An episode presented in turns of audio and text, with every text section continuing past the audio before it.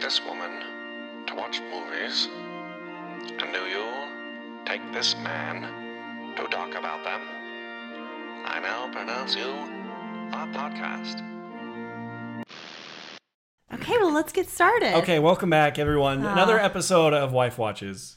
I'm your host, Jason. I'm here right now, joined with me by my two co-hosts. Courtney, Uh, and I'm Ryan. Well, how's everyone? How's everyone doing? we're good. We're doing well. what movie are we watching tonight? You say the first word, I'll say the second word, Ryan say the third. It's a gimmick. Okay, the Twin. Two. Shit. Towers. I used to do this when I was little, too. Do you remember there was like a like 12, I guess. I remember you know you know how you just like when you're a kid in like the 90s. there Just there's no internet to fact check things, Yeah. so people are just like, It's "Did you hear this." this?" And you're like, "Really?" Yeah. I remember kids being like, "I heard they might change the title of it." That's Twin so Towers. funny because I remember being like, is it about that? Like, does that have to do with it? And you actually technically got it wrong. I was you did the subtitle first, and I was doing the Lord, Lord of of the the. Rings. Oh, Oh, okay. do you want to try it again? yeah. The Lord, Of the Rings, the. two. Towers. There we go. Both my words were the. Lucky. How familiar are you, either of you, with this story? I remember trees. That's about it. Do you know? Do you remember anything else from it? Spiders? Spiders. Trees and spiders. Or is that the third one? I don't know. Or is that Harry Potter?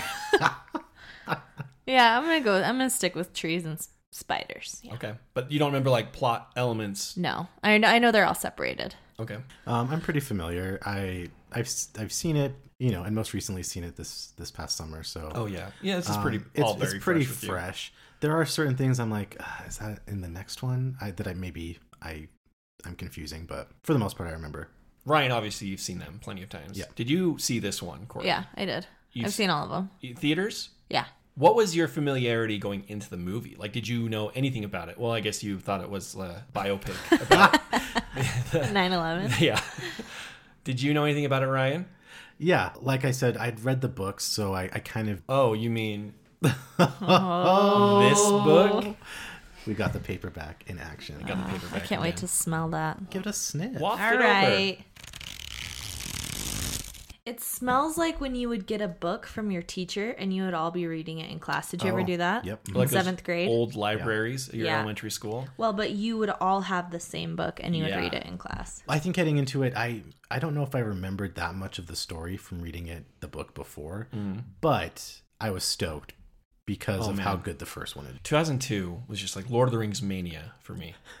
Consumed everything Lord of the Rings that year. A lot of it was like, same with Harry Potter though. Like, it was like one of the first things that was I developed that interest apart from my siblings or parents. Like, that was like something I discovered, quote unquote, this 50 year old story. Mm-hmm. Yeah. But like, I'm the one who's into this. I had to introduce my brothers to it. You gotta watch these movies, and they're like, You "It's so- gotta it's so- watch 'em." You gotta watch them. They're like, that sounds really dumb. You like, Do I- they still uh, feel like that? no, once they watched the movies, I the hard sell was actually Harry Potter.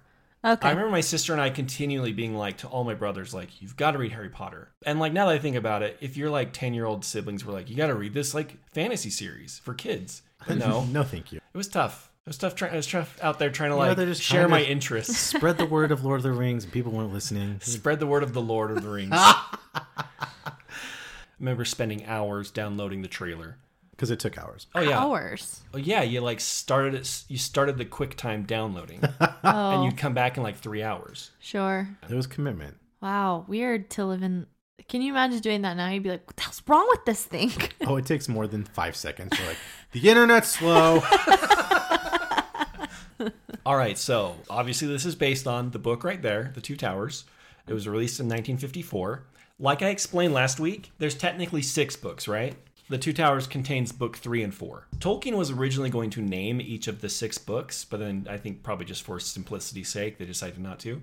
But book three was going to be called The Treason of Isengard, because that story is all about that big grouping of the Fellowship and it introduces Rohan. And Saruman is the ma- central antagonist of that story, okay. and he's in Isengard.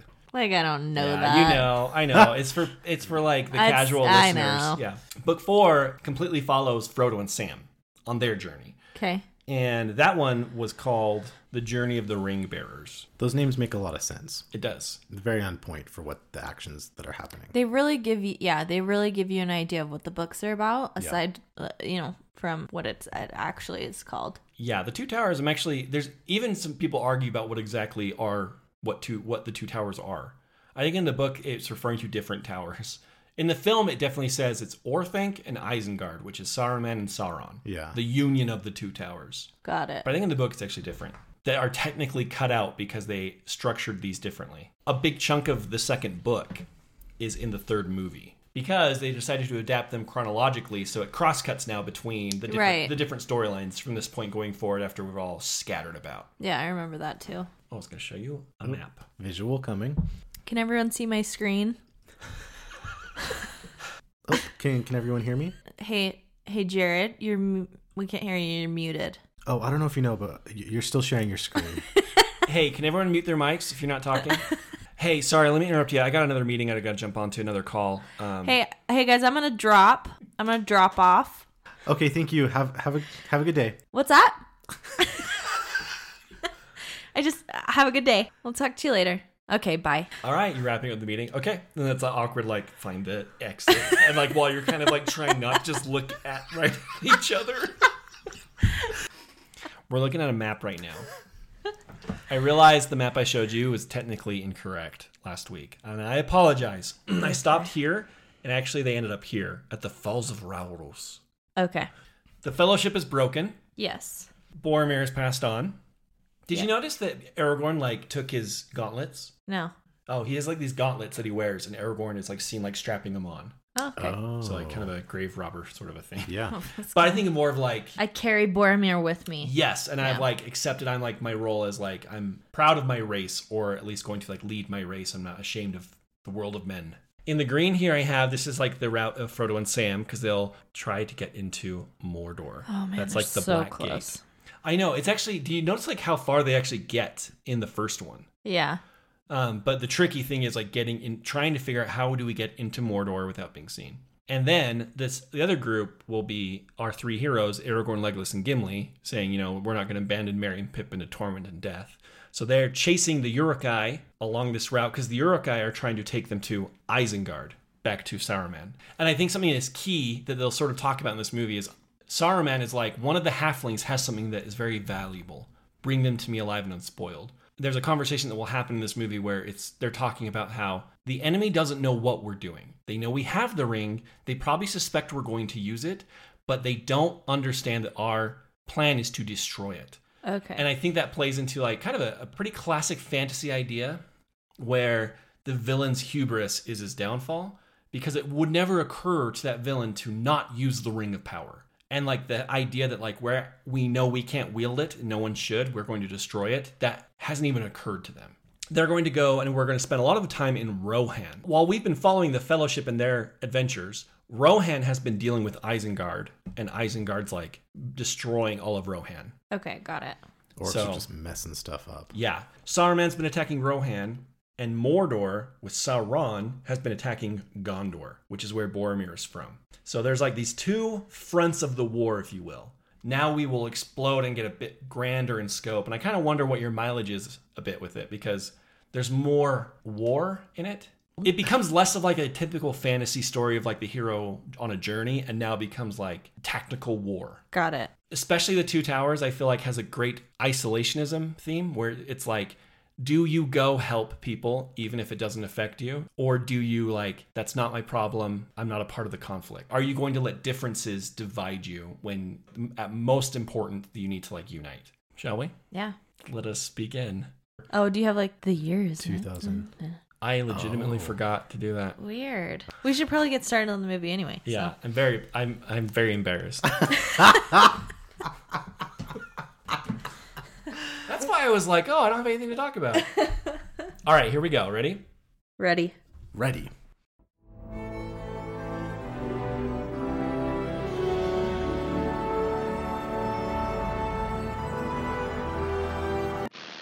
oh okay welcome back Uh, Ah. we're in a little bit of a good mood uh bernie memes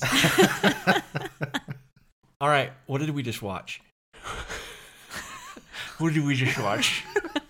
The Lord, of the Rings, the. two. Towers. Oh, Okay, very good. Wow, I had twin and two again. That was a close call.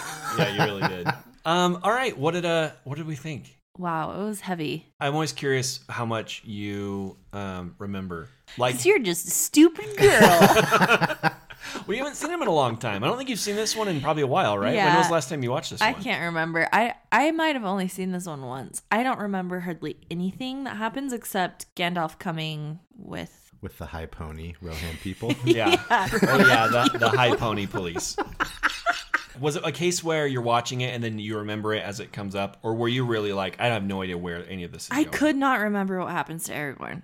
Like Oh. could not remember. I knew I knew he didn't die, Okay, but mostly because of the rule where if you don't s- if you don't see them die, they're not dead, I've talked at length about a pet peeve I have. They, They try fake you they out. fake out. and then they bring them. Yeah, They really lean into it as if they want the audience to really think that character might be gone. yeah. It felt it feels like uh, manufactured tension. It's already long. You know what I mean? You're Uh-huh. like, I don't really want to waste time with something like this. I Yeah. don't mean to kick this off with just like a criticism. It's just I, it is a criticism I have of this movie. okay. Yeah, is that one specifically? They included that warg attack. Just that's not in the books or anything. That was just to like have something happen to like kind of break up the Is pieces. that a what little those bit. animals are called? Yeah, those are the wolves that they're riding are wargs. So that whole sequence, that So whole were those action, were those orcs on top of them? Yes, Okay. they were like riding with them. Did you think it was like a centaur situation where they were like attached? No, I just was like, maybe they're not orcs. Maybe they're like a different race. oh no no no! Yeah, they're orcs. Are orcs a race? Yeah, they kind of in the first one, Saruman sort of talks about how they were elves that were taken and like tortured and like twisted into like a different Oh. race. So they started off as elves a long time ago. There's definitely a, s- a Evolution. spectrum. You Like, can you can tell different kind of orcs, I guess, if you watch enough. yes. Like for instance, the Moria orcs are like built different. Their eyes are bigger because they've been in they're like in a cave. They also they're called goblins more in The Hobbit. Than orcs. Yeah, and then they're more Is there orcs. even orcs in The Hobbit? Th- I think that they're, uh, they're I think it's There's- interchangeable. I think it's like basically the same thing, but Okay. they are called goblins for sure in The Hobbit. Yeah. Do you like how they kind of like meet like the Uruk guy and then there's like a, a rivalry within the t- the two of them where the Uruks are like we're better than you. Like when they Yes. meet up and they're basically fall to infighting. Meat's back on the menu, boys. okay, so we but we liked it though. You loved it. I'm curious how much confused you. Oh, That's you know what? pretty, That like- I would I would say actually I would like to understand the mythology of the ants. Huh, what do you want to know? I mean, Sounds like you got a wealth of knowledge. Let, to- let me in. it's more like exhaustion because They're woken up trees. They're also like. What does the, woken up mean? They're like the herd or the shepherd of the trees. Yeah, and like yeah, and elves put spells on the trees to like wake them up and teach them to speak. The Ents are like they're not quite trees, but they're definitely tree like. when they when they rode south, right, to Isengard, and all of a sudden Treebeard is like mad and he talks to the trees. Are those woken up trees only? Those are or- the Ents. The Well, wo- I, kn- I know they're the Ents, but does he also wake up like the other trees? he like shakes them in, and then they go off to Helm's Deep to like take care of all the Oh. other Urukai running away. okay, I was just thinking watching this. I understand it's an extended edition, and like you have all these extra things to like throw in, but I would have left some of that Ent material maybe out still. It does get long. It, honestly, I was thinking about this, Ryan. It's like it, it's the equivalent of reading the book when you hit a passage where it's just describing the mountains or Yes. a poem that's like you kind of remember we were talking about like you skip forward a few pages. you're like, oh, this is a this is a four page poem. Let me level up. Yeah. And like sometimes I used, I remember I think I tried reading just reading it. I'm like I'm going to read all of the poems. Like I'm going to read this straight through. And it really is just like like when they're walking and he's like, "Well, how come there aren't more ants? Where are the ant wives? Oh, the ant wives." It really is like that where it's like kudos to like Tolkien for truly building out treating this like an actual mythology where he knows where things came from. okay. And like it's a little like fact mixed with legend, but he has these like things to talk about and like yeah, th- well this is what happened, and he has, he has all these answers to like build the world around it. Yeah, and I mean they kind of hang a lampshade on it a little bit. Even the hobbits are falling asleep or just being like, "Holy shit, hurry up!"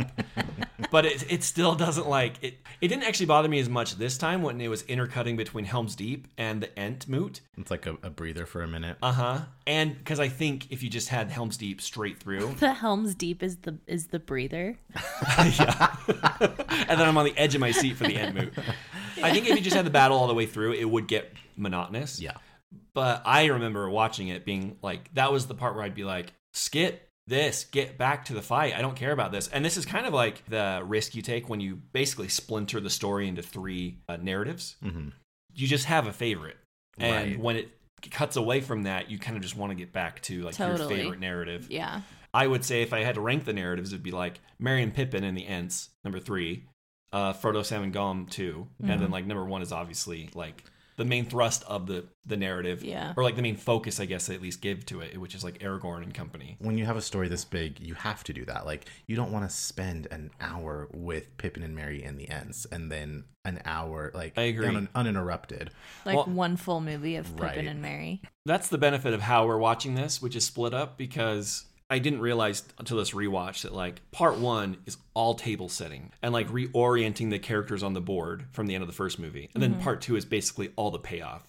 Yeah, So that like first chunk we watched on Tuesday was just like there's like a lot of information. yeah, it was yeah, it was like re cuz what you've done is now you've expanded the board so you have so many other characters and you're really seeing the scope of like the war. yeah. And so you're really like introducing yourself to like basically there's I don't think there's any more character introductions. We have we've seen all of the characters now till the end. We've met everybody. Well, so the spider. Oh, well, but she's like wink wink talked about. But Uh, I'm sure, saying like sure, okay. this one had the task of the first half had the task of being like now we got to introduce you to a ton of other important characters build out the rest of the world that's happening around the story of the ring bearers this movie was apparently the most difficult to make for that reason because there was no really definitive beginning or end it was always like a challenge of when exactly would we start the second movie and end it in the narrative and so they definitely decided to have the climax of the film be helms deep everything about shelob is in the two towers book Oh, in the book, Faramir is pretty much immediately like, I have no interest in the ring and I'm going to help you on your way. And when they realized they moved Shelob stuff to movie three, they were like, well, now Frodo and Sam don't have a conflict for the last third of the movie. So we're going to make, we're going to extend the conflict with Faramir. yeah. So there is some actual conflict and there's like an actual storyline for them. Yeah, Hmm. that's it's just- interesting. I yeah, and like I didn't know that watching it for the first time, but I wonder if people, huge fans of the books, were just like, "What the hell are they doing?" Frodo and Sam don't get taken to Osgiliath at Yeah. all. I like that they did that with Faramir, even though it's a bit of a red herring. But I like it because it, I think it neatly contrasts Boromir's story in the first one. He had the same temptation but overcame it. And that scene, the flashback with Boromir in Gondor, that wasn't Hmm. an, an additional scene. And I think that is like a key scene. Oh, that is an additional. scene. Yeah, that wasn't in the Oh, theatrical cut. It's yeah. one of my favorite editions in the special. In How the did they, extended how did editions. they explain that before? They just didn't. Well, It they wasn't just didn't. part of the story. Yeah, you meet Denethor, his father, in the third one. Denethor and Faramir are like prominently in the third one. There's need to go to Rivendell. Send me in his stead. You? oh, I see. A chance for Faramir, Captain of Gondor, to show his quality. I think not. I trust this mission only to your brother. It just kind of makes Boromir a full person. And it adds like more tragic element to Fellowship. You're like, he didn't even really want to go. What if Faramir had gone in his place? It might have all turned out very different. It's very, very sad to think about that Mm-hmm. moment where he's like, Remember today, little brother. Today, life is good. Well, because he was like he was the good guy, he was the cool guy. He wasn't the villain. No. which is what we're led to believe. he's even like very protective of Faramir. Yeah. Where like the dad shows up and he's like, What? He's here. Oh, one moment of peace can he not give us that? they'll explore that more Faramir and Denethor's relationship in the third one. That's what I mean where like the extended scenes just really like enrich the character dynamics and relationships in that way. So Gandalf falls, comes back later, but like then Boromir dies. You would have kind of thought like maybe the members of the fellowship kind of keep getting picked off one by one, but really like no there are no real deaths. I was just wondering if either of you kind of wish that there were to add more of like dramatic stakes. Does that there- bother any no, of you? there were for me. Well, Ryan can speak for himself, but um, for me, there was enough at stake. I, I didn't need a death really to do that because it's already you're like already so invested. Yeah, there's enough tension without death. The, the- you can even see already the ring is sort of destroying Frodo. Mm-hmm. Even though we sort of won Helm's Deep, are we gonna make it? Like we still have Mordor to deal with. So I don't know. It feels heavy enough without people dying. I would even say what are they called? The people of Rohan? So many of them died. That's like they're already a character in and of themselves. Okay, yeah. You know? there That- were still the casualties are felt. yeah, yeah, definitely. And especially with like all of the the young children who are like fighting and Actually, n- now that you're saying that, like, I actually think I agree with you guys have won me over a bit. Not that I really was like, we need more death, because I, al- I also think sometimes death to establish stakes can feel kind of hollow, and you don't need a character to die just to like feel the weight of something. Right. Which, look at Game of Thrones. People were dying every other season. Mm-hmm. You were constantly losing people. Um, but then we look at like Avengers or the superhero movies. Rarely do main characters die, but we still have a great time and the stakes still feel high. Yeah, you're still emotionally connected to what's going on. Mm-hmm. Yeah, I agree. Did you remember that Gandalf wasn't dead? yeah. So when we watched the first one, I couldn't remember if you knew that. I didn't know if it was a Rachel Dawes situation. so I didn't want to like steal that from you and like remind you, but I was going to tell you that they spoiled that right away. It was all over the trailers and the marketing that Gandalf oh was my back. gosh. We're lost. I don't think Gandalf meant for us to come this way. He didn't mean for a lot of things to happen, Sam. It cannot be. I come back to you now, at the turn of the tide. And I wonder if it's because they had a year between releases. The books have been around for 50 years at that point. Maybe it's like people Uh, are the going to know. cat's out of the bag. Yeah, they're like it gets revealed pretty early. Sure, yeah, that actually makes sense. But you know, I- I actually I remember because my sister read all the books before we saw the Two Towers, and I remember her like, and I had already read Two Towers, and she came in and was like, Gandalf's alive again, and like was really like genuinely shocked by it. Because I had some other questions too, like if the fake out worked, because I I do like when he shows up, they kind of like blend Oh, uh, yeah. Christopher Lee's and Ian McKellen's voice together. Yeah. You are tracking the footsteps of two young hobbits. Where are they? They passed this way the day before yesterday. They met someone they did not expect. I thought it was effective as like a 13 year old, but I wonder if you're older and just more aware of like tropes. If you're like, well, clearly that's Gandalf, or they wouldn't be like teasing her along yeah. with this. Well, yeah, and I knew that he was coming back. But can you imagine how scary that would be? You just think it's Saruman? Well, and he's like, they're like, we have to like kill him fast, or else he'll put a spell on us. It's a wizard. like you're like this guy. Like we can't. We're no match for this guy. Saruman is scary. Um, I actually re- I didn't realize this too when I was reading about this. The union between he and Sauron is more a f like a factor of the movie. In the books, they're sort of more rivals. Like they're he's definitely helping out Sauron, but he's a, more like an opportunist. I kind of maybe think of it more like the relationship between Hitler and Stalin. We're helping each other out, but like the first chance I get, I'm taking you out too. like I think it was more like this uneasy alliance between the two. Whereas in the movie, it's He's just the puppet. yeah, I, I got chills even watching it, but I still remember when Wormtongue is talking to him and he's like, "We would need an army of thousands. Tens of thousands. But, my lord, there is no such force.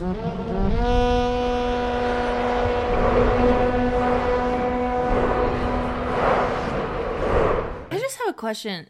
Did he not know what was going on, like in Isengard? Do you know what I mean? Outdoors. Like he's like, well, that, Whoa. that's not possible. like we can't have an army like that. It's like, did you not see them create? Like, did he not? There's not a lot of windows in that place. Not a lot of windows. Uh, He's busy just like the acoustics skulking. are weird. I mean, like, how could you miss it? Well, I didn't don't want to know, take that though, away from because you. well, I still like I like the idea that maybe they were all underground, maybe getting born, and then like assembled to go out. Because when he sees them, he just oh my gosh, yeah. Do you, thi- do we think that's a sad cry or like a an evil happy cry? No, it's not evil. I kind of think it's. I think because he's interesting. I think in that moment he probably has really conflicted feelings of like, what did I do? And I Yeah. think it's like a shock of like, can't believe what he's seeing and like, I agree. Yeah, he's the worst. But in that moment, it's almost like he's like, what have I done? and just Saruman saying like, There will be no dawn for men. so Brad Dourif who plays Grima Wormtongue, he can cry on command. So that wasn't in the script. They like just thought of that. He also to like be creepier, he put like flakes in his hair and also shaved off his eyebrows. Could you tell? Oh, I didn't even think about that. Hmm. which kind of backfired because they would have to come back for reshoots, you know, over the course of these years. So I think he had to shave over three years, had to shave his eyebrows five times. Oh my gosh. Eyebrows take so long to grow back. I know. And Well, I it's a mean, ga- I don't know, but like I would imagine, you know, they're like rough, but Yeah. like so And I'm he's sure just it's a like gamble every time. Like, will they come back? he's like, why did Oh I? my gosh, why, yeah. Why did I choose to do that the first time? Because I don't have to do it every time to match it. stupid, stupid, stupid. But you kind of don't notice it. But he, he does seem off-putting. He's also very pale and like That's easily And, like, cover slimy. upable with makeup. You'd, you'd think so, right? The people are just like, nah, let's let him shave. Ah. He wants He doesn't to. know. Do you know he's also the voice of Chucky, the Chucky doll? That's disgusting. Oh my gosh. I could see it though.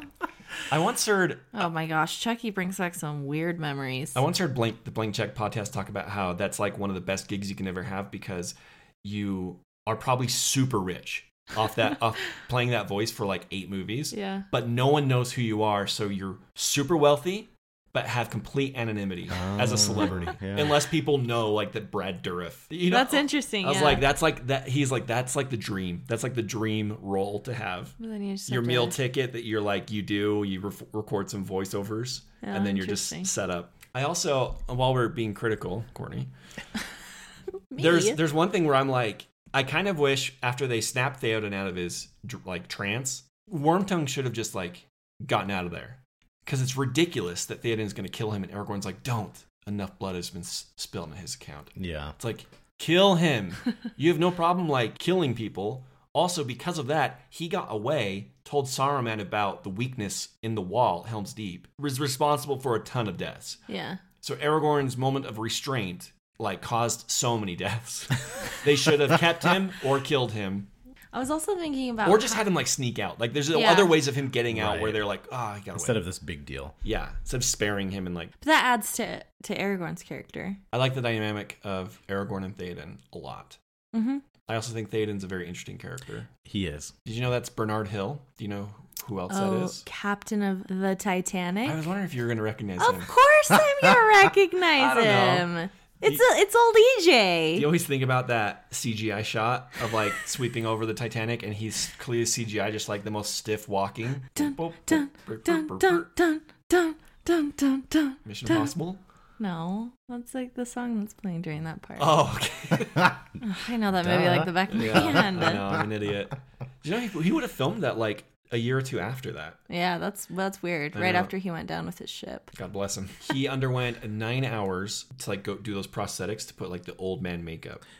Oh, yeah, because I didn't recognize him as an No. old man. and like some of this is tied to more of s- uh more of his story in the next movie as well but he's interesting because he's like sort of broken and he has such self-doubt i really do think of like rohan and gondor as like east side west side i think rohan has a chip on his shoulder of being like we're like the horse people the peasants We're not as good as Gondor. Gondor Yes. is better. Yeah. because even like they're just sloppy. I know they've been like being like taken apart, but even like the contrast of their army versus the elves and how slick the elves are. Yeah. I just Oh and man, that part was so cool. you can just tell that he has like this self because he's also trying to reaffirm like he's almost he's overdoing it where he's like No army has ever breached the Deeping Wall or set foot inside the Hornburg. They will break upon this fortress like water on rock. Saruman's hordes will pillage and burn. We've seen it before. Within these walls, we will outlast them. and I really like the confrontation he has with Aragorn where Aragorn's like They do not come to destroy Rohan's crops or villages. They come to destroy his people, down to the last child. What would you have me do? Look at my men. Their courage hangs by a thread. If this is to be our end, then I would have them make such an end as to be worthy of remembrance.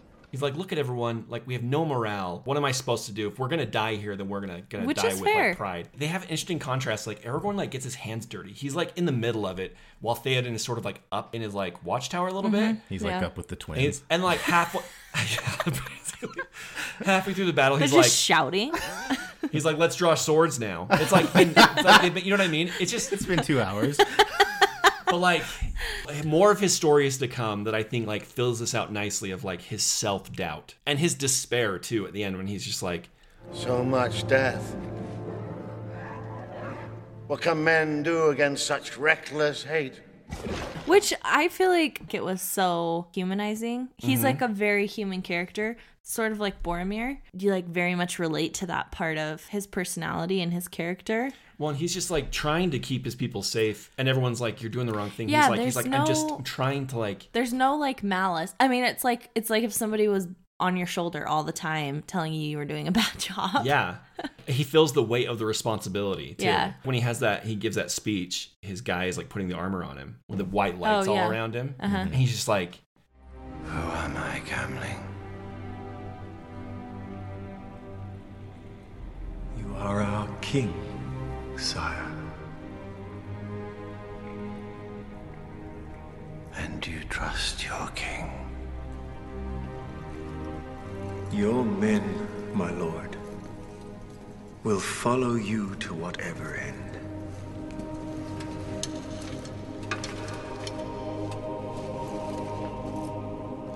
To whatever end. he knows it's all on me Yeah. if we win or lose this. And actually, this is one of my cry moments. You ready for it? Oh, go on. Give it to us. Probably the part I cry the most in The Two Towers is when he is ruminating over his son's death. And they're at the gravesite. He's looking at the flower. It's called Symbol Muna. Ever has it grown on the tombs of my forebears. Now it shall cover the grave of my son.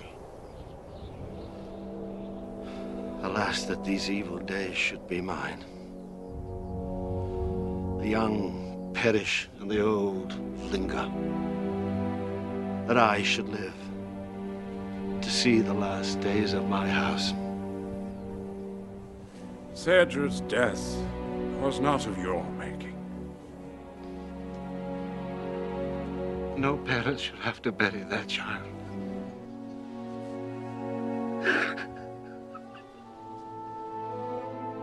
He was strong in life. His spirit will find its way to the halls of your fathers.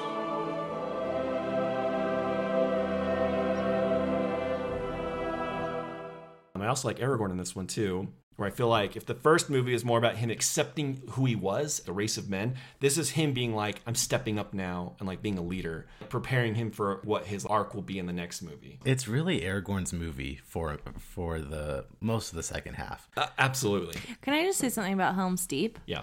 Something I loved was watching what everyone like what everyone's jobs were. It's crazy to think about how realistic it probably is to war and how everyone has a different job and like some people are shouting to do stuff and other people are just doing it.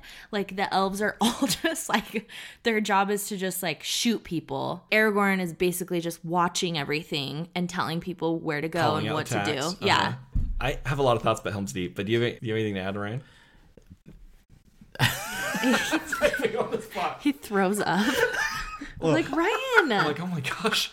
Holy shit. I Helm's Deep, if I may. Please go ahead. okay. Yeah. In the same way that like Jurassic Park was like the first time fully realized dinosaurs were on screen, and ever since then has never been quite as novel. The first time was so magical. You know what I mean? Yeah. That's how I feel about a mass scale CGI fight. This is like the first one I ever really saw. Everyone since this, even in like Return of the King, are just it won't reach the highs as like I was just overwhelmed by the amount of people. It doesn't feel like too much. Whereas now I see like large action sequences and it's just like I it's totally monotonous agree. and noise. Yeah. But I I think a lot of that was like the care and time that was put into that. Like you mentioned, like the logistics of war. And there's like a 20 to 30 minute build up from when they get to Helm's Deep to the actual fighting itself, where it's just, it's like a masterclass in ratcheting the tension and just this foreboding sense of like death is coming for us. I feel like this a lot about a lot of like action sequences in general, but the ones that really don't glorify death, but really show like this is awful. Like those are the ones that really are weighty when you're watching the actual fight. It's just heartbreaking to watch like the old men and the little children be like geared up to go to war. Yeah. Yeah, like people do really cool stuff, but it really you're just kind of like reminded of like this is awful. Like war is scary and it's terrible and terrifying and they just keep having shots of the people in the caves and the children and just like this is what's at stake and the odds are overwhelming and we all just think we're going to die. That part had very, dare I say again, Titanic vibes. Yeah. Where they're just like women and the shielding children. away the women and children. And I think this is underscored too by cutting back and forth between the Entmoot. There's like an arc to the battle too. It's not just like a, sometimes big mass scale fights. I also can't really track what's going or like are Yep. we ahead or are we are we like losing. I was even noticing this when they first get to Helm's Deep. There's like a sweeping shot of all of Helm's Deep, and it really helps orient you spatially of like okay, there's the Deeping Wall, there's the horn what the horn guard the The place where Gimli goes to blow the horn. Yes, yeah. it's almost like levels. You can just like track of like, okay, like we have to retreat a little bit, but now we're here and we're safe and like fight off here and we oh we got pushed back again. I don't know. It's just easy to track that way. And the most shocking truly is like that explosion. Especially for that time, they didn't even know what fire Oh, yeah. explosions were. Uh, Wor- Wormtongue almost like blew up like the tower when he's like, "What is this?" Leaning over with like Tommen's like, "You piece of shit, get that out of here." Hard to find good help. We need this later. All of Saruman's help is just dumbass orcs and primo And just Wormtongue. some like just idiot. But like a shit ton of them, like the tons of idiots dummies. everywhere.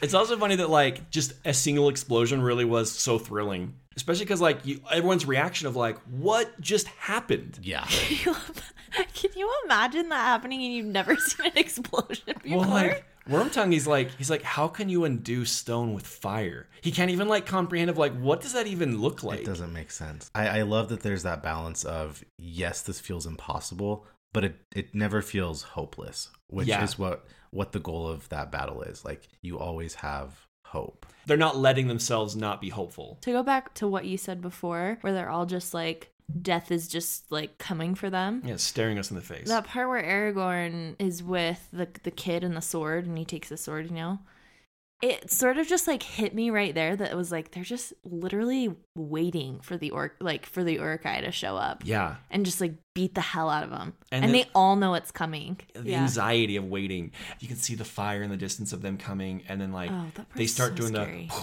the stomping. So that stomping. So most of the people in the Yurik outfits were like these big buff Maori guys. They like came up with that while they were filming of, as like an intimidation tactic. Hey, listeners, just a quick note. We had some audio difficulties with Courtney's mic, which dropped out for about the next five to ten minutes before we caught it. So, apologies for the echo, but you could also just pretend that Courtney's on location in New Zealand calling in for the next segment. So they had a couple different models. They had a 1 to 35 scale of all of Helm's Deep that was used for like wide shots. Then they had a 1 to 4th scale that was 50 feet wide that was used for like forced perspection shots Mhm. and for some of the explosions. So, like when they blew up the Deeping Wall, that was a model they blew up. They also built an actual set in an actual quarry that had a gate and a ramp and like some remo- removable sections so they could actually film like on a location. It took them four months to shoot the entire battle three months were night shoots with just rain, like manufactured rain pouring down. We had 500 extras, and it resulted in 20 hours of footage that they had to edit down to what they oh had. my gosh.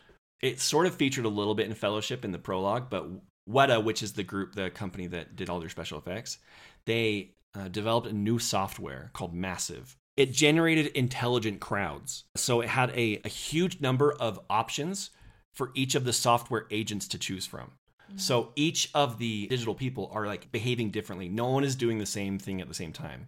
And when they're in battle, depending on how you like program them to act, they can choose from so many different things of like what to do. So they basically fight each other, including fleeing. Like some people they found when they ran the simulations would just turn and leave and be like, I'm not fighting. I'm dipping. Because that was an option too. It was like the first time they ever did any kind of like a software like this. I don't think I've ever felt the same thrill sense of like a large scale battle. I would even say, um, I don't know if it was last time you asked me about action because I don't typically. Oh, yeah. it takes a lot for me to like action. I felt I felt that exact same way. Like I could follow the action, and I it was like I wasn't completely invested the whole time. The first battle actually that was not as like I wasn't as engaged. Which which one? the with the with the wargs Oh, I, I feel the same way. there was just like a lot going. I mean, I'm like there's a lot going on in that one, but like no, but like it was harder to follow. It wasn't as clear. they kind of just like announce that it's over. Whereas I feel like when Helm's Deep, you can kind of like tell there's mile markers basically of Right. being like where we, are we at. Um, one cool part in the Warg fight though was Legolas flipping up on that horse. Oh my Legolas, MVP. Actually, I have a different MVP. okay. All right, hold on. They realized they didn't have a shot of Orlando Bloom getting on a horse, so they just digitally were like, let's just have him like do this weird flip. It's it's pretty cool. I mean, it It's- looks it, it looks, looks kind cool. of dumb. It looks kind of janky Yeah, because he's but on the it wrong looks side of the cool, horse. But and you you're don't care. you're just like, whoa, what happens? And also, there's just there's I mean, that- this is like the magic of doing something that's like doing a movie that's kind of. Fa- I'm like kind of Kind of fantasy. fantastical, where you just kind of accept it. You're like, oh yeah, of course Legolas would do that. Even Well, if it looks like a even little if it looks dumb. impractical, Yeah. the way he does it, you're like, Uh, "Ah, the most makes baddest sense." thing that he does in the movie. Absolutely. Do you remember this? Oh yeah, I couldn't bring it up right. It it's thrilling every time you're just like, ah, piece that son of a bitch, throwing that shield down and gliding all the way down. He's like, it's "Uh, so that's a cool. good idea. and he just continues shooting. It's just like arrow after arrow after. Well, then he arrow. gets to the bottom and jumps off, and the shield even goes and like gets someone. Oh. Gandalf isn't really in the movie very much. I will say this is also an additional scene. It's when it's right after he's shown up. I think I know why they cut it because it's mostly just letting the audience know, like telling them, kind of giving them an update. The conversation between Gandalf and Aragorn, where Gandalf's like, Sauron will suffer no rival. From the summit of Barad-dûr, his eye watches ceaselessly.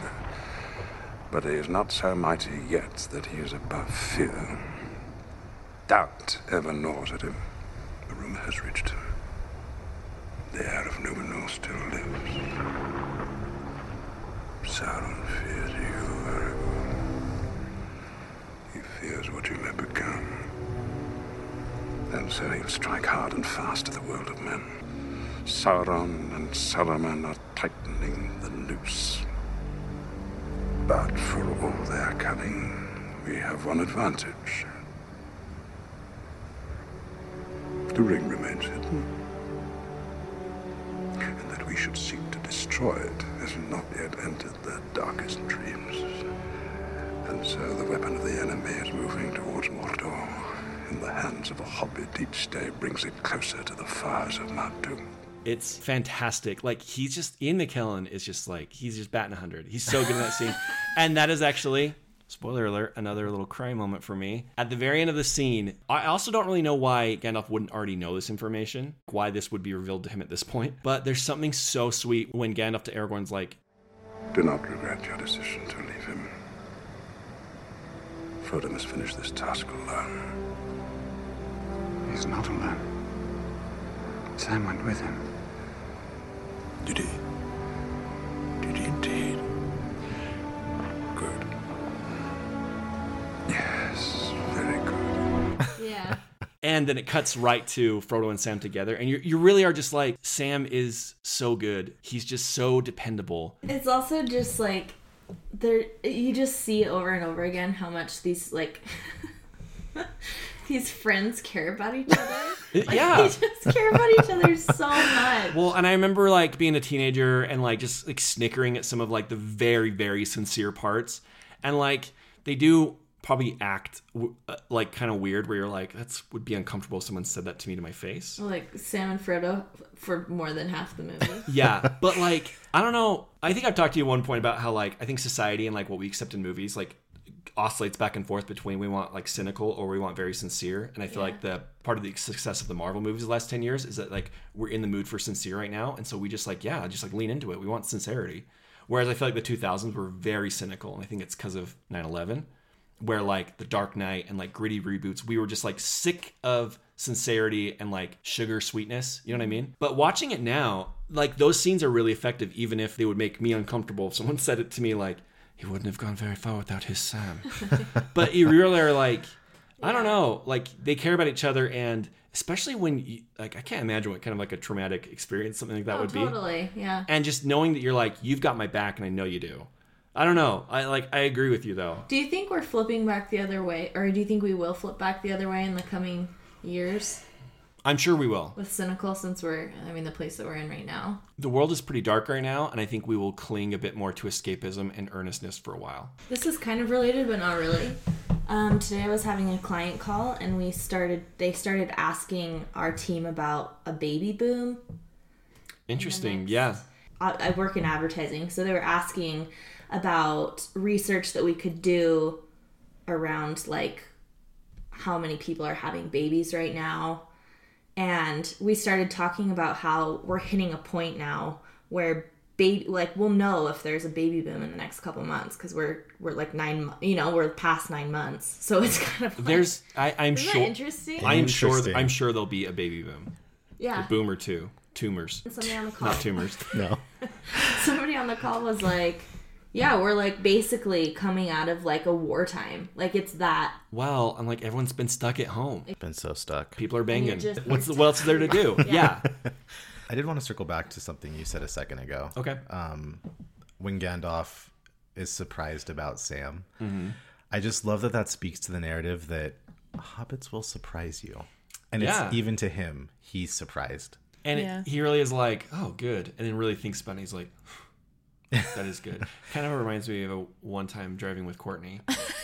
do you know what I'm talking about? yes i do We were driving by was- dunkin' donuts Dunkin' Donuts. And Sugar it, House. It was October and they had spider webs on it. And she goes, oh, spider webs. Nice. And then a pause. And then, good. it was completely like i don't know why i did it What- it wasn't, it wasn't to me.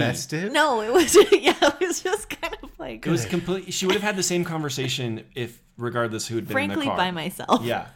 Dunkin' Donuts, spider webs, nice. Then, like, solemnly to herself, good. and it's the same Gandalf energy of, like, oh, good. No, that is very, actually, very good now that I think about it. Just cares so much. Uh, i have a few things to say please. just about the movie Yeah, you should. okay a few moments i remembered in my brain Okay. how weird it is that Faramir had to like learn of his brother's death by just walking into the river kind of and that's just kind of how you learn about things Oh, yeah. Well, and, like, actually, I have something to tell you in a second Okay. about that. Well, I'll just tell you that now, actually. we're, Okay. we're right here. All right. So I don't know if this was like clear, but I think I only know this because of the books and like seeing this uh, so many times. He only finds the horn. broken horn. Yeah. And he has like in his mind he imagines seeing Boromir in the canoe. oh i didn't pick that up but i did know about the horn and that's Because- how he found he like figured He basically says he's like, I know it in my heart because he's my brother. So I know it in my heart. I, I Mhm. found the horn. I waited six days, but I know that he's dead because he's my brother. And then when he has that like sort of dream, he kind of like disappears in the water. oh It's not. It's not It's very clear, well but communicated. I but do. I mean, and I also like understood too. Like, you watch Boromir go over the waterfall, and he wouldn't be that intact. I mean, he would you know just what like I mean? smashing the rocks probably. Right. But I I also, it's funny to think about like Frodo. The last time he saw Boromir was he was running away from him. Mhm. Yeah. So when he's like Boromir's dead, he's like, how? Yeah. It's news to him too. You know. Yeah. But it's just like the idea of like, oh, you learn news by finding stuff on a riverbank. Like that's Yeah. how you. Like honestly, that's how people. That's how the that's how used to- communication used to be. Yeah, like, in you just news. kind of like figured stuff out. Well, when people would leave, you'd be like, I wonder if I'll see you in like seven months. like I have no idea. You're like traveling. It takes days to move around by horse. Yeah. Yeah. Um, I also have another thing to say about two people in the movie. Two people who need to just like cool it. Okay. Do you know who I'm? I think I know where you're going with I'm one just of them. like, Kate, you need to be cool. Like, s- just calm, calm the hell down. Who do you think it is? Uh, if I say, listen, you're trying way too hard, does that fit into probably where you're going? Yes. Is it uh, Milady Aowen? She's one of them. Anyone have any other guesses? Oh, that was my guess. Um, It's kind of like just like be cool. Is it Gollum? Yes. like they're gonna figure you out. Just at the very end when he's like, Come on, hobbits. Long ways to go yet. Smoother will show you the way. Follow me. he's like clearly like hey everything's fine yeah he's like clearly hiding from them because Oh, he's yeah. having like a crisis Here's the thing Gollum makes sense. He's been with himself for decades. Gollum, you know what I mean? Gollum is a ride he's he is so much Do you want to talk about Gollum or Aowen? oh I don't I have things to say about both. okay go ahead Well, okay, Aowen, uh, she's a, a, you know, we were making jokes about Aragorn Legolas girls. She's a literal horse girl. and she needs to, like, keep it in your pants. Like, you, You are, need to calm when she's down. like, she's known him for, she's had like two, scenes with him. And then she's like, They fight beside you because they would not be parted from you. Because they love you. I'm sorry. I've overstepped. It's like, yeah, He's basically got an engagement ring. that he told you about. Yeah. He's also like 85. So like go like what are you doing? The second she was walking up with that soup, I knew. oh. I knew she was just she was ready to ready to rock. I actually, if I if I could have my own edit, I would probably trim this the most of the three. But like, I would definitely cut out that scene where she's like, I'm to be sent with the women into the caves. That is an honorable charge. To mind the children, to find food and bedding when the men return. What renown is there in that? My lady, a time may come for valor without renown. Who then will your people look to in the last defense? first off, Aragorn has just had no sleep. He's just like fallen off a cliff and like horsebacked all the way to the city, and now they're gonna have like a big fight. And she's like, comes up to me, she's like, "Hey, let me just lay my shit on you for a second. She's like, "I have to go help out the women." he's like, "Great, I, know. have." He's like, "That's very important. Can I remind you?" And do I like, I now I have to like like tell you th- that? yes. Like, Like, this is a champagne problem. Go take care of everyone. I would have cut out that scene because I think it means more for her as a character. If I don't know, you can maybe speak to this, Courtney. That scene also makes her be like, I have to go do this. I can't play with the boys, and she's like, I actually love you. Wouldn't it mean more if she was like, You're right. Like I know what my duty is. Because then the next scene, she's in the caves and like pulls back her hair, like I need to like go to work now. Yeah. Doesn't that wouldn't that be more of like she's less concerned if this really hot guy is into her and more like I'm actually going to like care for the welfare of my people in a way that's more than like Totally. heroics. Yeah. Or like faux heroics, but I'm actually going to do something like will actually make a difference. Yeah. I don't know. Would do you think that would help her as a character more? Yeah, if she was more there's not a lot to her because this is kind of She's I don't so- know what she's like in the third one, to be fair. Um it's I think she's better. I think Okay. she grows. yeah. Yeah, so in this one, I just feel like there's not much to her. She's not very confident, and she's just hanging on every everything that Aragorn says. Even when they're walking before that first fight, Mm-hmm. Mhm. they're walking, and she's like, Where is she? The woman who gave you that jewel. and he just doesn't answer her because he's having his own thoughts, you know, whatever. She's she's, like- like, "Hey, you, uh, where'd you get that? Hey, where'd you get that ring? Or no, the weirdest one is when she's like playing around with the sword when they're all packing up to leave, and she like swings it and he blocks it out of nowhere, and she like flips it around and just s- gives him like this crazy stare, and you're like, you need to like, I forgot you about need to that. learn some Pretty peop- cool. lean- learn some people skills, maybe take like a few lessons in flirting. Like you need 100%. to like dial it back. She is wild. You are so transparently horny, and like he's being nice to you. Yeah. And Gollum, you feel so bad for him so much of the time that you're just like, don't get yourself into like another problem. it kind of works better if you watch parts like both parts together in one flow but you really see that like it's sad Oh, totally. because one frodo like sees himself in gollum right and he's like Why do you do that? Ugh. Call them names. Run them down all the time. Because. Because that's what he is, Mr. Frodo. There's not left in him but lies and deceit. It's the ring he wants. It's all he cares about. You have no idea what it did to him. What it's still doing to him. I want to help him, Sam. Why? Because I have to believe he can come back. and frodo's kindness actually cures smeagol he like gets rid of his like weird Oh. schizophrenic yeah but then like this perceived it was like it's like a series of unfortunate events like these perceived betrayals and like Faramir's people beating up on him Mm-hmm. Mhm. like breaks him back and he's like an addict who relapses Mm-hmm. Mhm. and you're just like he almost like got him out. It it really is just like it underscores like it's sad. It's what's so going sad. on. It's very sad. Yeah. But at the end, you're just like, He can't help it.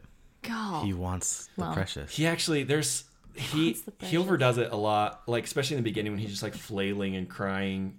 I was like, man, and Sam's like, "D- d- or is it Frodo? Frodo's like, don't struggle. Stop struggling. and he's it just also looks like Frodo Yeah, lured him in. that's- yeah, it does. Yeah. And you're just like, it, that's Faramir's dick move It's very sad. Well, and then you think of like he's just had terrible life, Mhm. and you can see it when like the Nazgul shriek, and he just is like freaking out because I'm, he's probably has like all this like PTSD from what he's gone through. Totally. Yeah. From being chased his entire life. Yeah, he's like he's a, it's a, a compelling character too, just because you're like Your life you is see sad. why he's like that. Yeah. um, he is like the I think the crowning achievement of this movie. Honestly, I think I think that character could have gone Jar Jar Binks. Like it could have gone Oh, yeah. so terrible. but he's able to he plays it in such a way that you believe that he's real you believe that like he has emotional depth Mhm. Um, It's all Andy Circus too. You know, what I mean? like it, he's the one responsible for that of why it works so well. Even the eyes, like, are So, very compelling. He was originally going to be an all CGI character, Mhm. um, and Andy Circus he had an audition of like to do the voice work, and Peter Jackson was so impressed by his audition that he's like wanted him to be like the physical person. So they it was actually a pretty complex way that they filmed him because motion capture wasn't as it was not nearly it was like a pretty new technology, and actually like the Phantom Menace spearheaded a lot of motion capture, um, like how they could do it because of Jar Jar Binks. Um, weirdly enough, Star- the Star Wars prequels actually like were pioneers for mo- like pushing digital effects very far. Yeah. But they would have like they would film one scene with him acting with Elijah Wood and Sean Astin. Then they would film the scene again with him not there and them acting to nothing.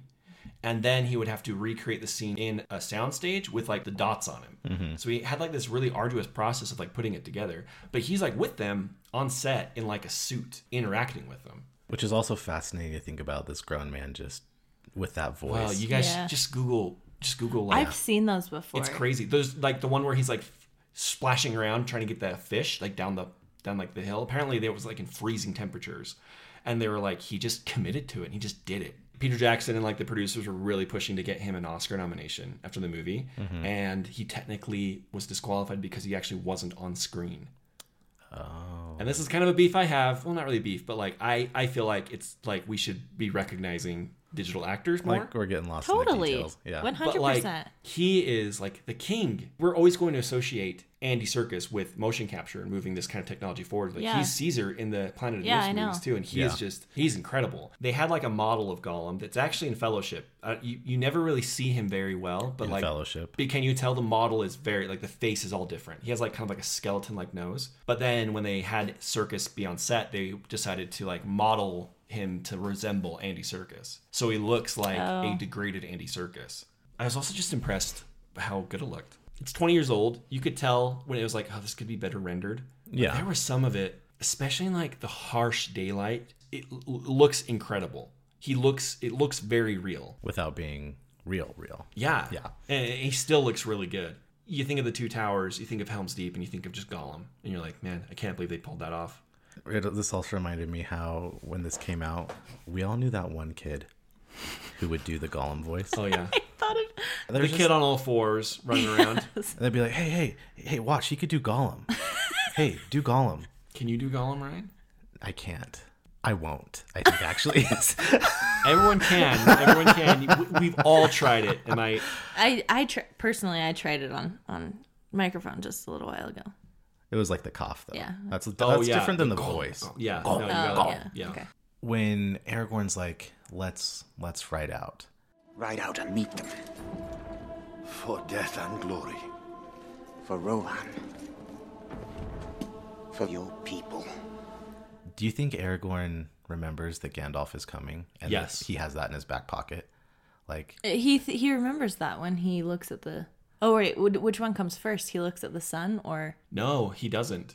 and then for he death looks and at glory the for sun. Rohan for your people, and then Gimli says, The sun is rising.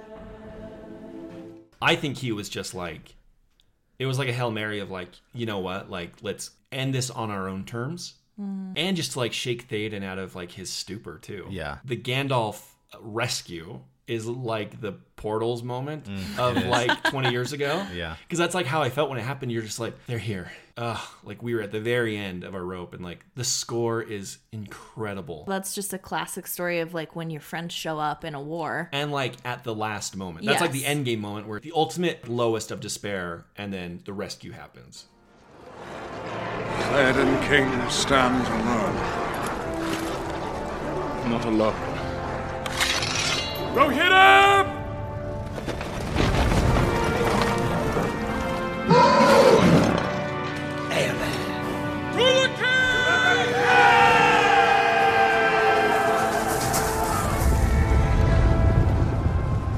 And then those little bitches run off into the woods and get murdered. Oh, that, The that- Well, okay. So that was something else. I these like concepts of isolationism and people being like, "It's not really my war," and there's a lot of that, especially in the Merry and Pippin and the Entmoot stuff. explicitly that's like the text where he's like, How can that be your decision? This is not our war. But you're part of this world! Aren't you?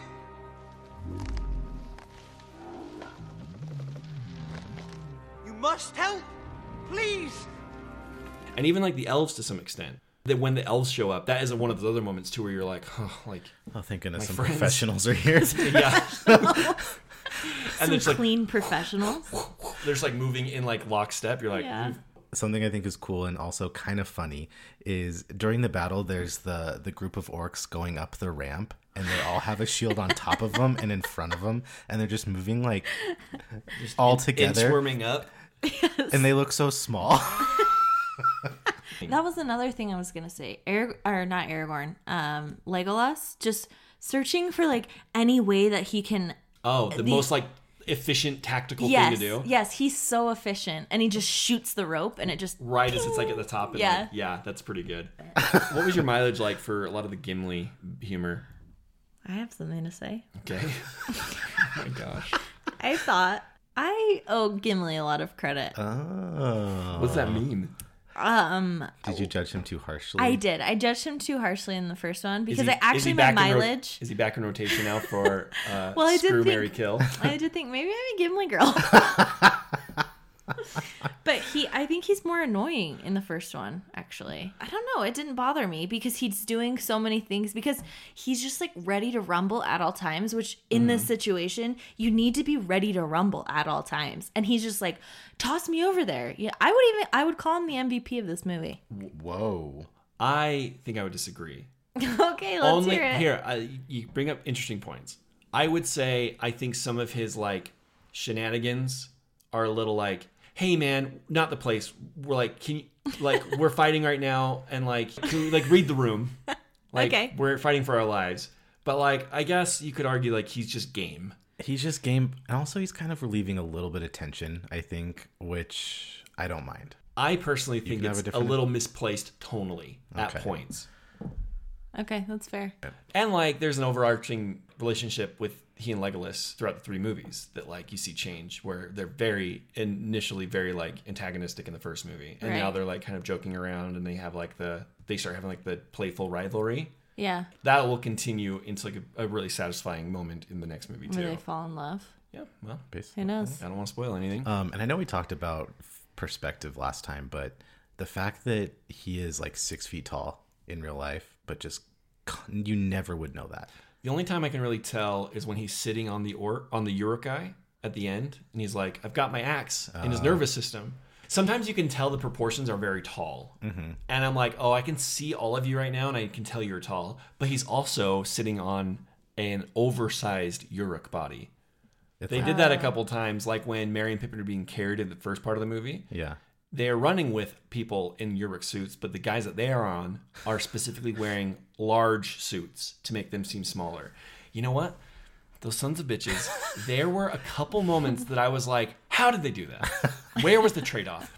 One of them was like, when they bring Sam and Frodo into like the caves when Faramir and they like they take off the blindfolds, right? Yeah. Right. It's clearly them digitally reduced and people around them. Yeah. Mm-hmm. Like it's a shot composition, right? Yes. Mhm. Who took their masks off? Someone physically took their f- masks off, and Oh. maybe they walked off screen, and that was someone with them on a green screen. But I swear he like walked into the background and was still in Yeah. the shot. Whoa.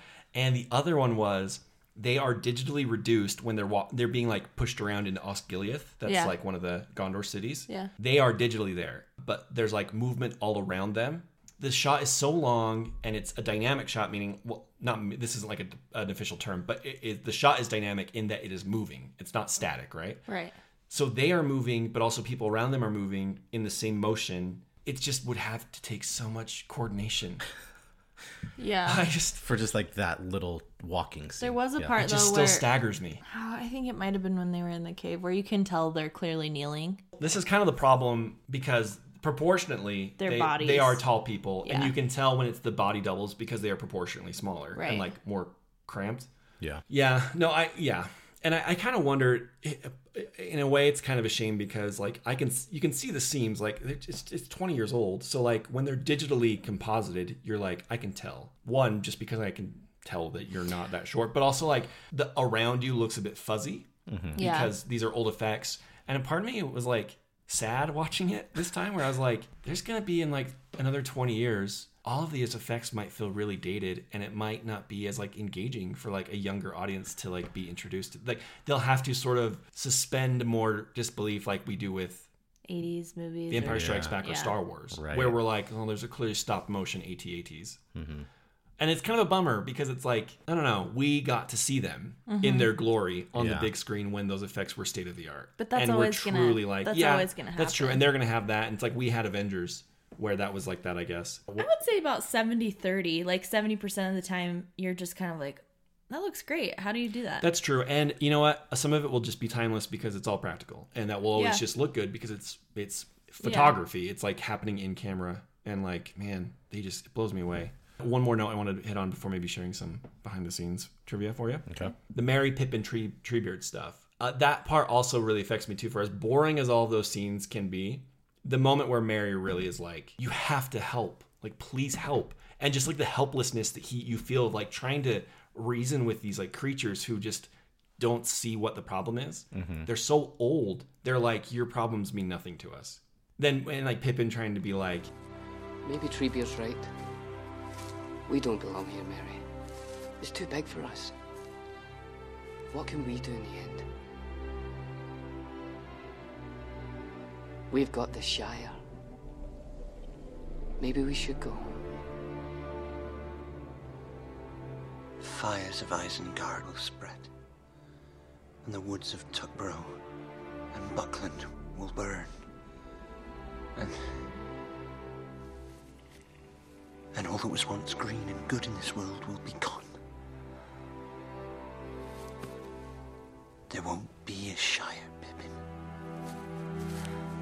this could be applicable in any time, not just like our time. But that idea of people being like, what can I like we're so small and like the problems are too big for like what we can do. Mm-hmm. Mhm. Like let's just live our own lives. You don't understand if we don't do something, there's nothing to go home to. Yeah. I Like- feel I feel like that sometimes like living in Utah, you're kind of like I mean when things get like overwhelming politically or with things that have been going on, you're just kind of like, well, I live in Utah. I don't really know how I'm going to like make a difference or change anyone's mind, you know. Yeah, and like problems where you're like, how do you combat that? Like, what what Yeah. could I even do? You should try to do something. You should try You, you can't just be like, well, it doesn't affect my life. Right. It is it eventually becomes your problem as they find out. Yeah. Yeah. And they're smart. I think like it's kind of implied like Pippin like knowingly sent I was them going to that ask way. you, do you think that was him knowing or do you think it was like we're small, we can get around Well, it? I don't know because then when Mary's like, "We'll get caught," and he's like, "Not this time," that makes it seem like he's got. Oh. I something think up he his knew. sleeve. I think Yeah. he thought the What if- trees there are gone. Get them close to Isengard, and maybe something will happen.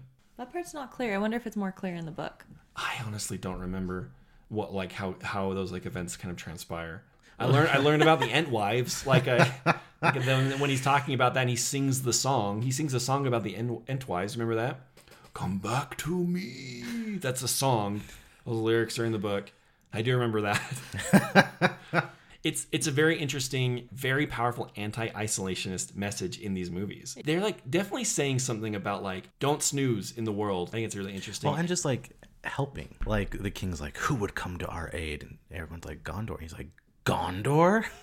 yeah, and then he's like the elves, and the elves actually show up. I also think it's interesting that there is a heavy pro environmentalist message in this movie where the environment literally has revenge on industry. The trees Yes. literally go and like pull down the fires of industry and just like of Saruman's orc factory. yeah, like release the river and wash it away. Yeah. Yeah. I love there's a scene when the river first starts and there's an ant whose head's on fire and he just like runs into the water and sticks his head in. Didn't when you first saw that weren't you like, "Oh, you're just like he got in there." that tree has major group vibes. That is a group move. Oh, I wanted to ask you, did the trees bug you? No. Cuz trees bug you Yeah. in But general. they, but like I said, they like it didn't look real enough. Okay. It was like a cartoon tree.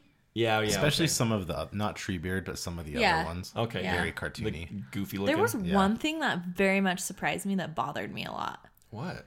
um, when Gollum has the fish and he's slapping it and then he takes a bite. When he's walking back, they're like walking him back. He has the fish in his hand and you can just see the scales have been like ripped open. Oh. Oh. Really? Yeah, really. I was like very surprised it bugged me that much. Maybe I know the answer to this, but like, who's running Mordor? I, I thought about this in in the first half when there's all those armies marching through the Black Gate. Uh-huh. I'm like, is it just orcs running everything inside? Basically, Sauron is like running the show. But he's like he's he's just like a, a An, eye- an spirit, eye. an eye. But he's Yeah. still like But he's like mind coordinating. He can controlling? communicate, yeah. Okay. Because he's like communicating with Sauron. Right. But yeah, basically and it's the Nazgul. Yeah, I'm sure they're probably. I, I mean, I don't really know the, the corporate structure. I just imagine all these armies of men going in. It's just orcs like sit over there. Put in suits. It's a hotel. Oh, I'm all about the sausage. How's this getting made? Uh, yeah, you know, I'm, I'm right there with you. They neatly like tie it all together with a nice like voiceover that like ties all the narrative threads together in like one big triumphant. Like we're all winning at the same time with Mhm. Sam's speech. Mm-hmm. Oh my gosh, yeah, that part made me really cry. But in the end, it's only a passing thing. This shadow. Even darkness must pass. A new day will come. And when the sun shines, it'll shine out the clearer. Those were the stories that stayed with you, that meant something, even if you were too small to understand why. What are we holding on to, Sam?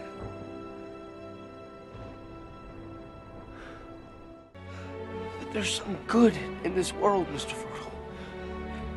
And it's worth fighting for.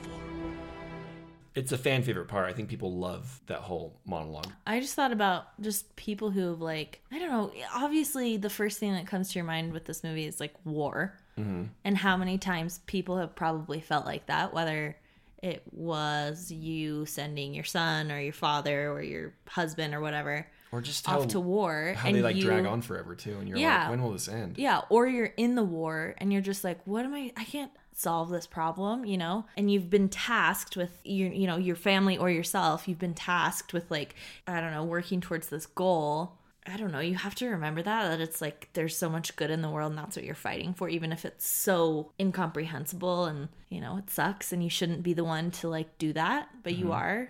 And I mean, they have like a coda on that too when they like revisit that idea when they're talking about it's like a really meta conversation. It's like, do you think there'll be any stories about us? think anyone's favorite stories will be this? Sam the brave. Yeah, and I, I, but I like that too. When that, yeah, and he's like very sincere when he's like, You've left out one of the chief characters Samwise the Brave. I want to hear more about Sam.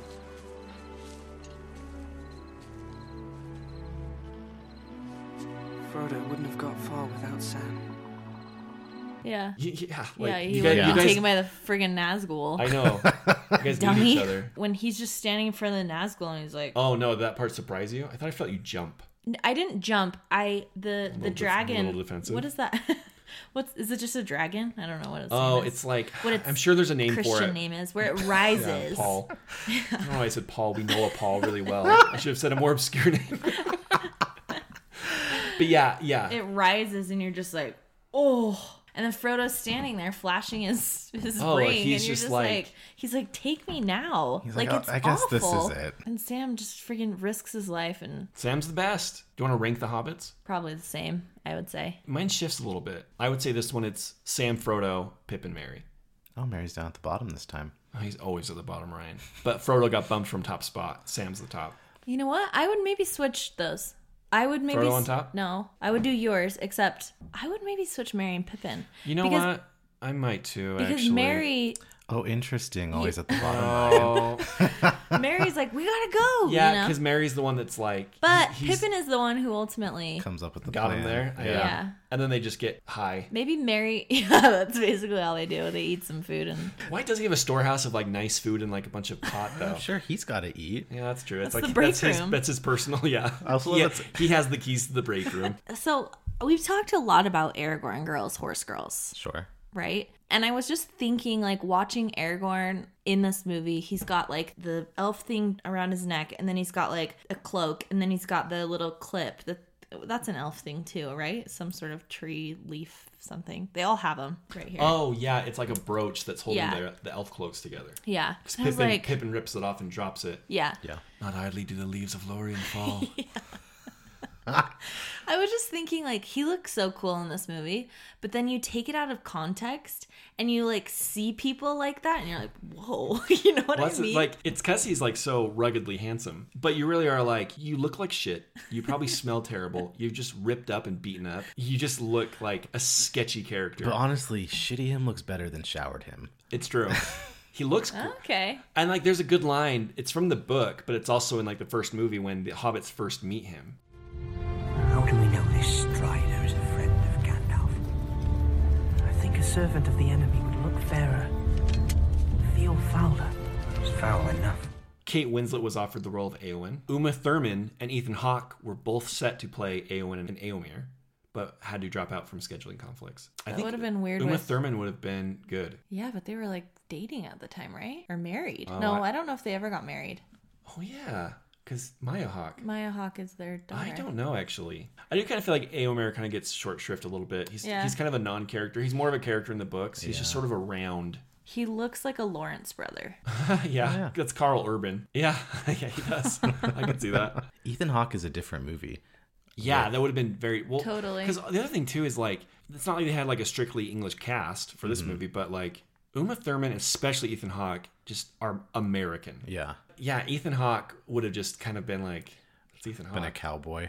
I was actually talking to Yes, our good friend Elliot Morris, who hosts uh, Cage Week every January, which is fantastic. Shout out to Elliot and all the efforts he does for Cage Week.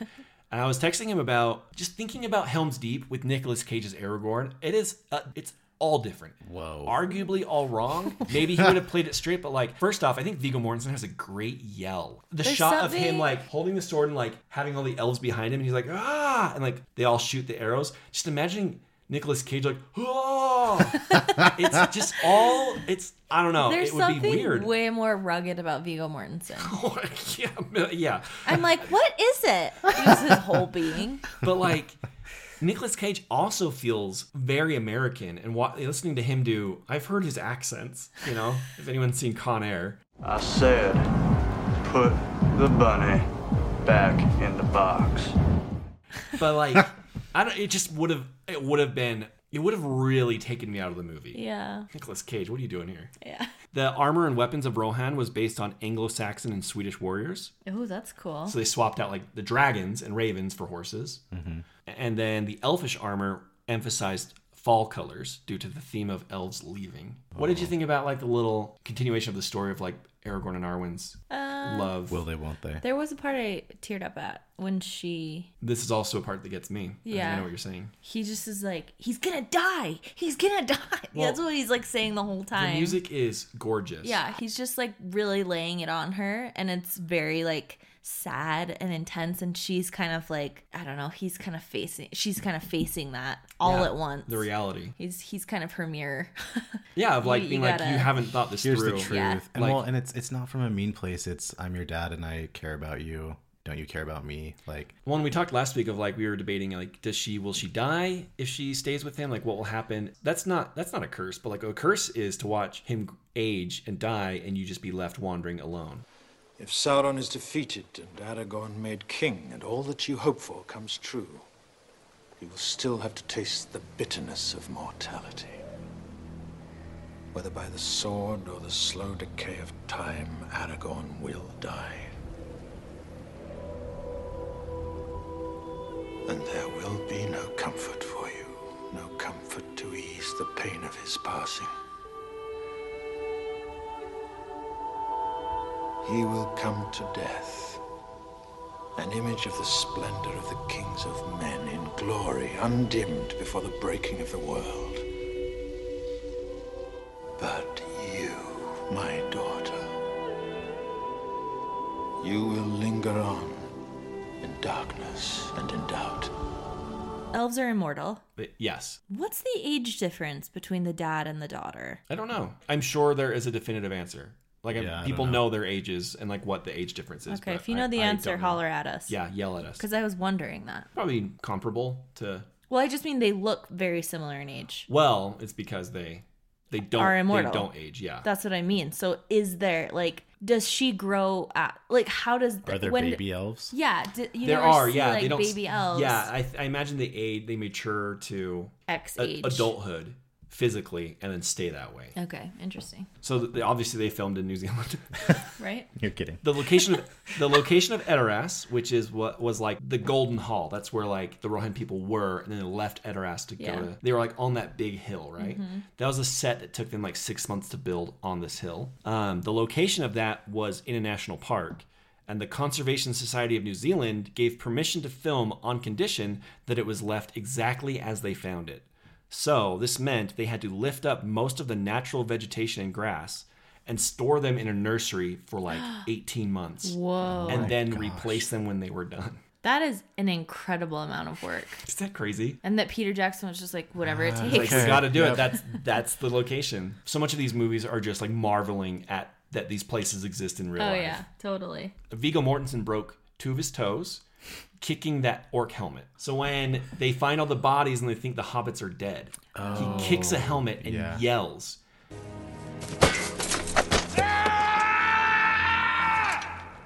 He broke his toes and he is yelling in pain and just like stayed in character. Oh my gosh. That's kind of like a most like a pretty well known one, but I thought this was interesting that he has talked since about how the only reason that it's widely known is that because he is an actor and he was like, you know, the stunt crew, you know, they got injured far worse and had to work through all of it, but no one really like gives them credit. He's Oh. he's he's a good guy. He's he's the salt of the earth. He even after these movies was like, I'm just gonna do indie movies. Like I don't want to like I care about like character. He's he didn't go on to be like an action star. Oh. he was like I'm going back to like Charac- indies yeah, and like okay. character Well, driven stuff. Don't forget about Hidalgo. That's what he did. that is his follow up. when he shows up to Helm's Deep and Legolas is like, You're late. He's like, You look terrible. I thought about him being like, Why are you always busting my balls? also, I just love that most of Legolas's lines are just like a diss, Or just, like a being, playful, or just like, being like, We're all going to die. yeah. Do you guys think Legolas fears death? I would almost fear death more if I was immortal. Because if you die, it feels even stupider. Because you're not, sp- you, You can live. Just you can every live time forever, he- but if you like are killed on accident, you're like, wow, I really, I messed up. yeah. Every time he Oops. gets up, he just I don't think he fears anything. Probably. Well, and you're also like, I'm sure he's very. I think he's very old. You know what I mean? You're just kind of mechanical at that point. You're very confident in your abilities. So this movie was released December 18th, 2002. It made 951 million dollars, so a little bit more than the first one. Phenomenal success.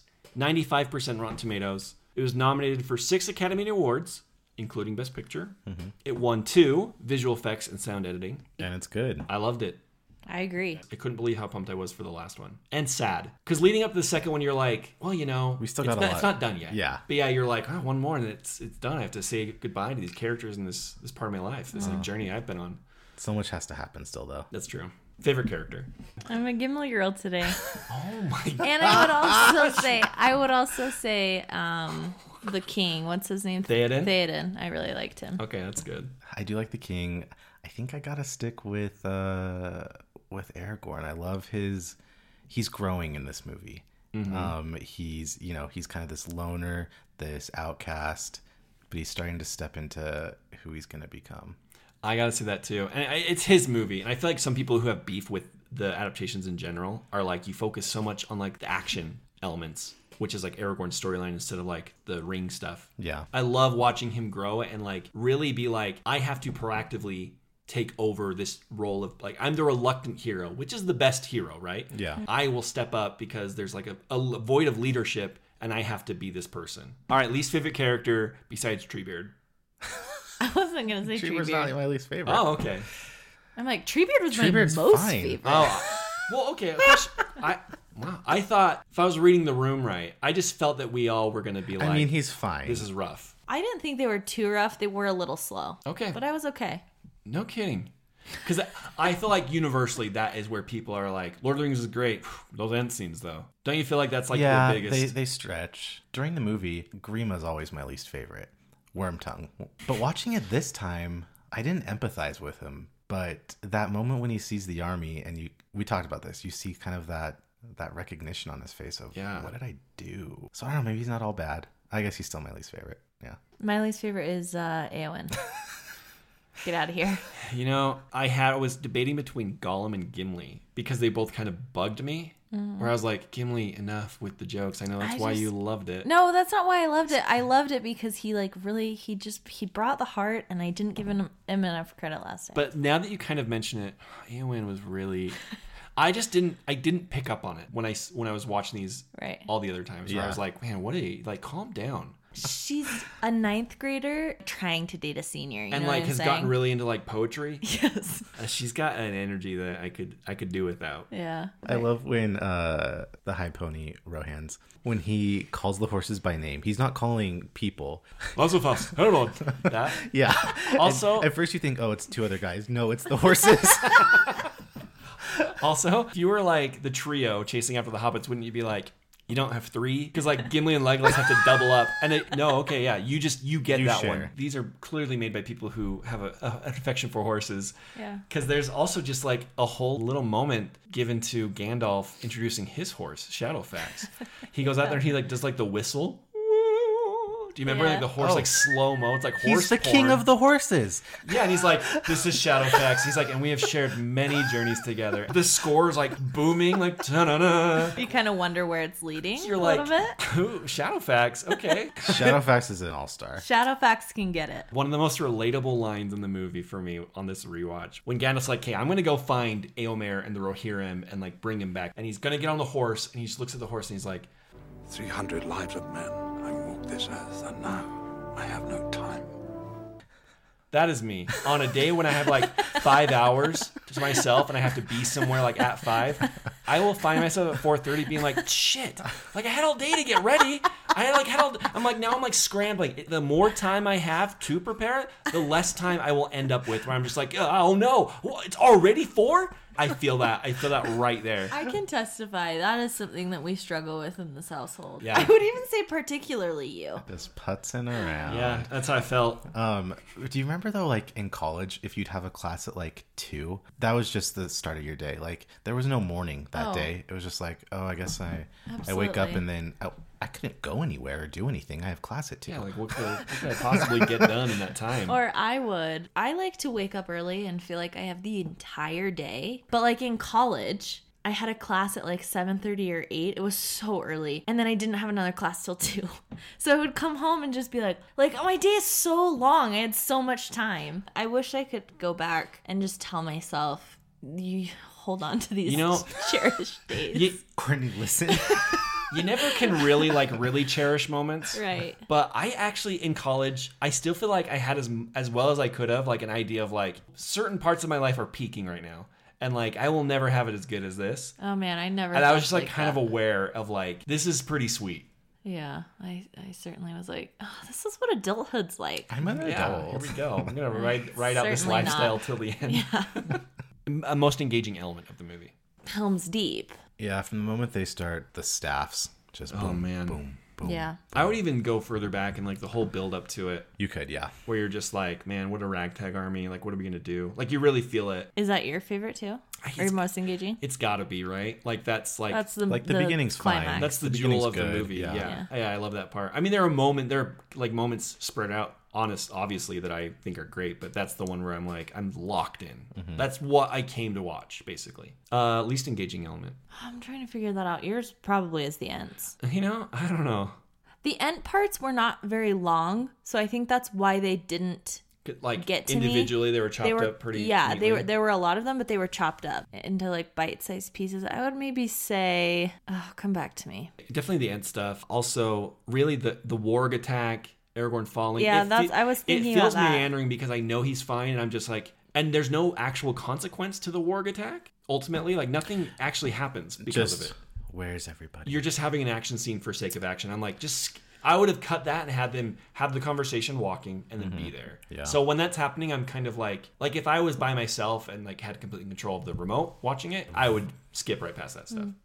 Like I know it needs to happen, but as soon as Frodo and Sam get captured by Faramir, I'm like, "Ugh, I know they're gonna get away. Well, I was just thinking I feel that. the same about that for the same reason where it's like I know this was just added to add conflict.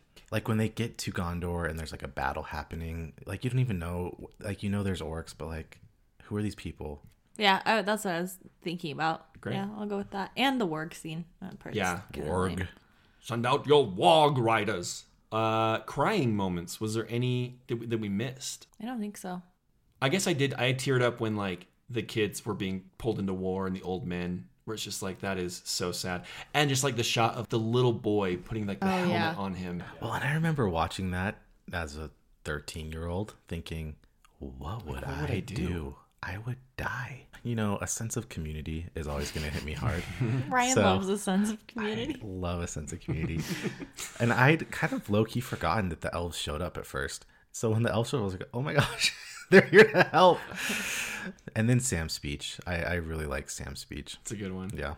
I also wanted just to like throw this in at the end. I forgot to do this for Fellowship of the Ring. Something I like to call meme watch because there are many Lord of the Rings memes that have since become very Oh, popular ever yes. since. I wanted to just point out a few that I noticed. From Fellowship, obviously, Boromir's One does not simply walk into Mordor.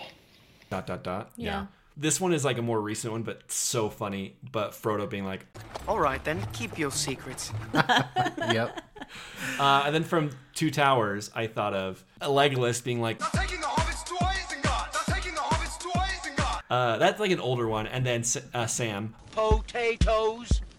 Boil 'em, mash 'em, stick 'em in a stew. Boil 'em, mash 'em, stick 'em in a stew. Boil 'em, mash 'em, boil 'em, boil 'em, boil 'em, mash 'em. This is like a recent one, but it's like on Twitter where it's like me, seventh grade, coming up with a comeback much later. And it's Saruman going, Gandalf the White. Gandalf the Fool. All right, Ryan, if- obviously, thank you for joining us for gosh. these, this watchathon.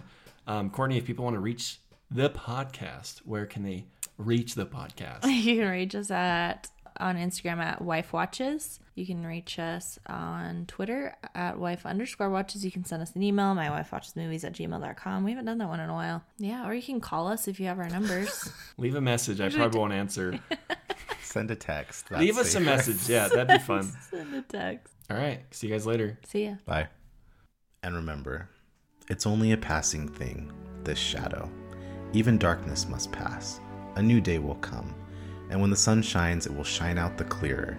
Those were the stories that stayed with you, that meant something. Folk in those stories had lots of chances of turning back, only they didn't, because they were holding on to something. That there's some good in this world, and it's worth fighting for. Sorry, you're gonna have to tighten the shit out of that.